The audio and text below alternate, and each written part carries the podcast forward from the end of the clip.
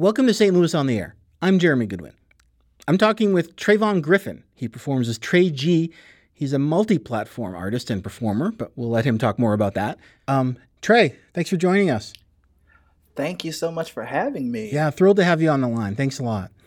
Uh, so you you have a tendency to give your musical projects a very succinct and significant name, right? When when you came back to St. Louis after college, you put out an EP called "I'm Back." Uh, yeah, yeah, you have a new EP out now. It's called "As I Am." Um, tell me about what's behind that title. Um, I think for a long time I tried to create music that I kind of like grew up on, or that I think I expected people what they wanted from me. Um, but I decided that it was time to basically just tell my own truth, my own story, and for me to just accept, first of all, myself as I am, and that hopefully everybody else would do the same. Um, so yeah, that's kind of the the uh, the momentum behind that project. Um, I'm excited with what it came out and how everybody uh, received it. Would you say that bef- in the past you had gotten in the habit of regulating your sound or your presentation or your message uh, to make it something that other people would find easier to approach? People that didn't, people who don't def- share your experiences, perhaps. Definitely, um, I definitely find myself, um, you know, tailoring it to a certain demographic or yeah, just what I had seen, to be honest, for the type of artist that I am and that I want to achieve. I really haven't seen a, a nice blueprint of kind of like what that looks like. So it's almost like I haven't had that representation of even what it means to be um, a queer artist. So I think that it was just important in general to just start that representation in some form. Mm. So. Well, why don't we um, why don't we listen to something from As I Am? Um, cool. So we see what we're talking about. This track is called Next to You. Cause I wasn't looking for your love. Now you've taken over my mind. And now I can't stop thinking about your touch. No. And no matter how hard I try, I just can't seem to find it. So I hope you feel the same way. And you make me feel so alive. You got my flame so ignited. So tell me if you feel the same way. Now I can't sleep.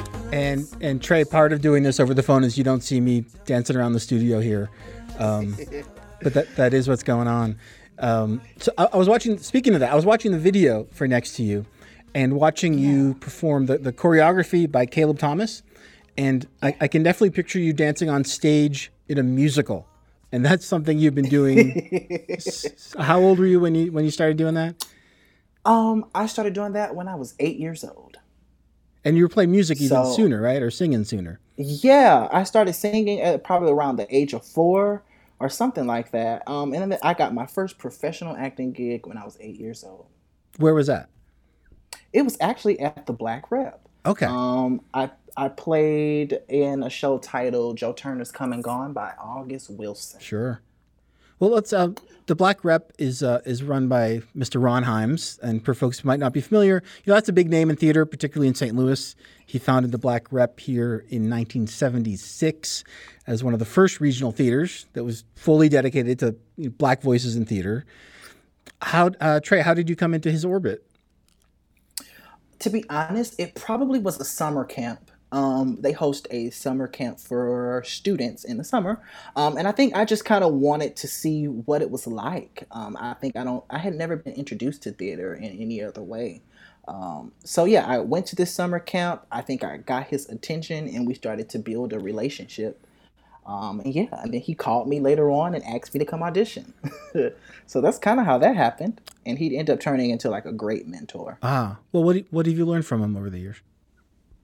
Um, I've learned about just telling stories that are often untold by making sure that our culture and Black voices are preserved. Um, also just the business aspects. Um, actually, the joke is I used to be called Mini Me because before he actually had kids, I was considered one of his kids. Um, so I got a chance to just actually just be immersed in different artists and what that means to own a company. Um, and yeah, and just present work that is specifically for the African American experience. How much do you think of, of your mentorship with with Ron Himes was about theater specific stuff, like how to how to perform a show or how to deal with the business, and and how much of it is about maybe just you know being an artist, being a black artist in America? Um, I would say all of it is, to be honest. Yeah. Um, he definitely, I my performance skills and my chops, I will definitely give to Ron Himes. Um, he was very stickler for the type of quality that he liked. Um, Did you say yeah, stickler? Yeah, Like particular? Particular. Okay, I like that. yeah, Okay. like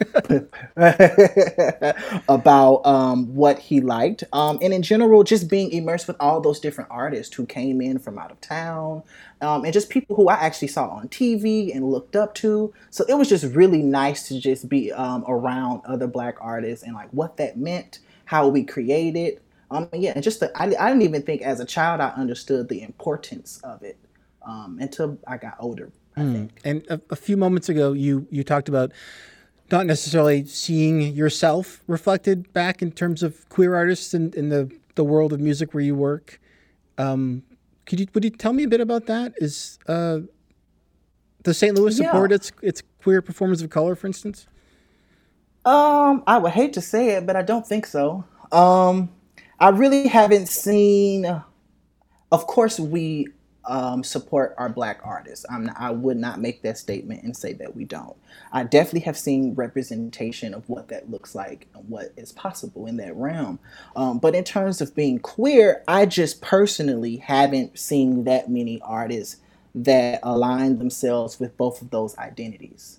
Um, so I just felt like it was a underrepresented community, um, and I was in that community. So uh, yeah, I just kind of felt like it had to begin at some point. Um, because what about those little other kids who see themselves in me? Um, and, you know, I was able to see myself in other people, so I just felt like I needed to do the same thing for the next generation, basically. Mm. And the the new EP, As I Am, came out late late June. It's been out for several weeks at this point. Um, do you, do you feel like you've made a little more of a sort of statement that represents who you are in total? That's that's out there now for people to hear. I really do. I'm really proud of the project. Um, it's personal, it's dear to my heart. I believe that a lot of people have gravitated towards it, um, have told me how much it actually meant to them. So, in general, that's what I make music for. You know, music is just, in general, a human connector. So, even if I don't know you, if I could find some connectivity to you and we can relate through the music, I think that's how we build those relationships with different people. Yeah.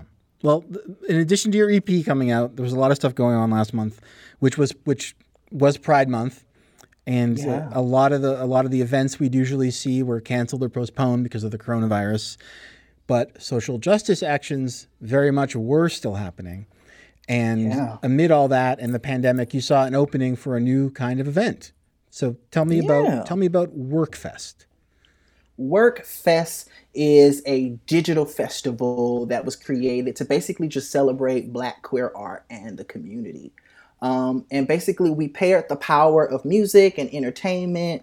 And I wanted to amplify organizations and voices basically in the community that I feel like have made an impact of some sort.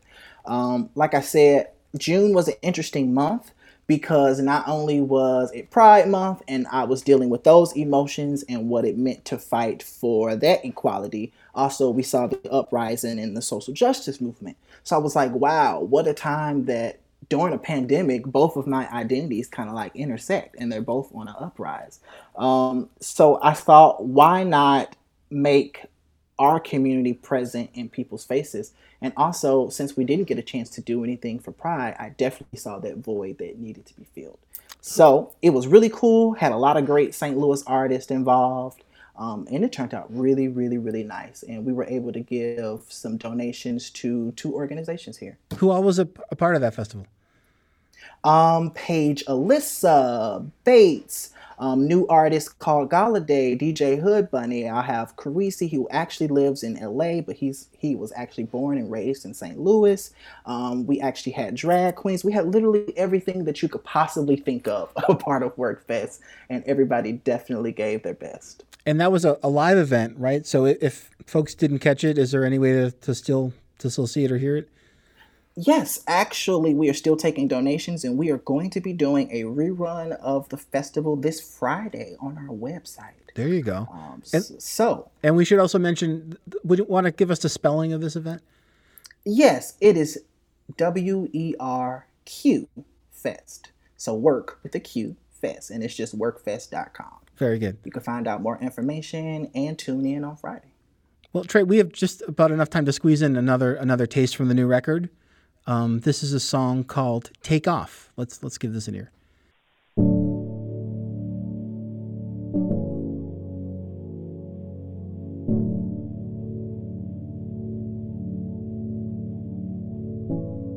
Tell me how to chart where you started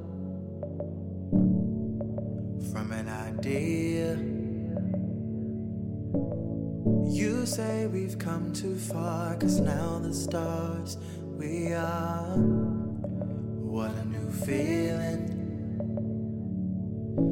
Let me tell you how. Now there is no doubt. Turn around for the revealing. Look at what we found. A spaceship on the ground. Time to bounce. There we go. So I, I understand you you grew up learning music in, in, in the black church. Is is some of that church still in your sound? yes, I don't think that it would ever leave. um, so yeah, a lot of my backgrounds are based in um, church and how they're built and how I record them. So definitely still an influence. And I, I hear maybe a whisper in, in the in the piano backing in this in this track here. what have you been listening to lately? What what what is out there that is exciting to you that is in this in this world that we're talking about here? Um, I like a new artist titled Vincint. He actually, I actually learned about him on the show the the the Four, and he has definitely become a nice representation of Black queerness. Um, so I'm definitely into him. I'm into an artist named Bronze Avery. I'm listening to Jessie Ware. I'm listening to a lot of local artists right now. Um, a lot of people are putting out great music during this time. And in general, we're already kind of sad, so I want to dance and have a good time. So I'm definitely listening to a lot of pop music. I love a lot of pop music. Yeah. And in our as we as we come to the to the close, Trey, um, with the the heightened awareness that is going on right now, do you black queer artists in St. Louis? Are you feeling like you're getting more more of a foothold and being able to be just be out there more? I do. I do. I feel like um, slowly but surely we are definitely making our way. Um, I just ask that everybody give us their continued support. Yeah. Trey G, thank you so much for joining us today. It's really been a pleasure. And we'll hear. Thank so, you so yeah, much. yeah. We'll hear a little more from your stuff underneath my voice as I sign off here. But tomorrow on St. Louis on the Air, we'll talk with St. Louis Dispatch baseball writer Derrick Goold. The Cardinals open their season at home Friday. You can catch up with podcast episodes of St. Louis on the Air at stlpublicradio.org. Subscribe to the podcast uh, at Apple Podcasts or wherever you get your podcasts. St. Louis on the Air is a production of St. Louis Public Radio 90.7 KWMU. Thanks for listening. I'm Jeremy Goodwin.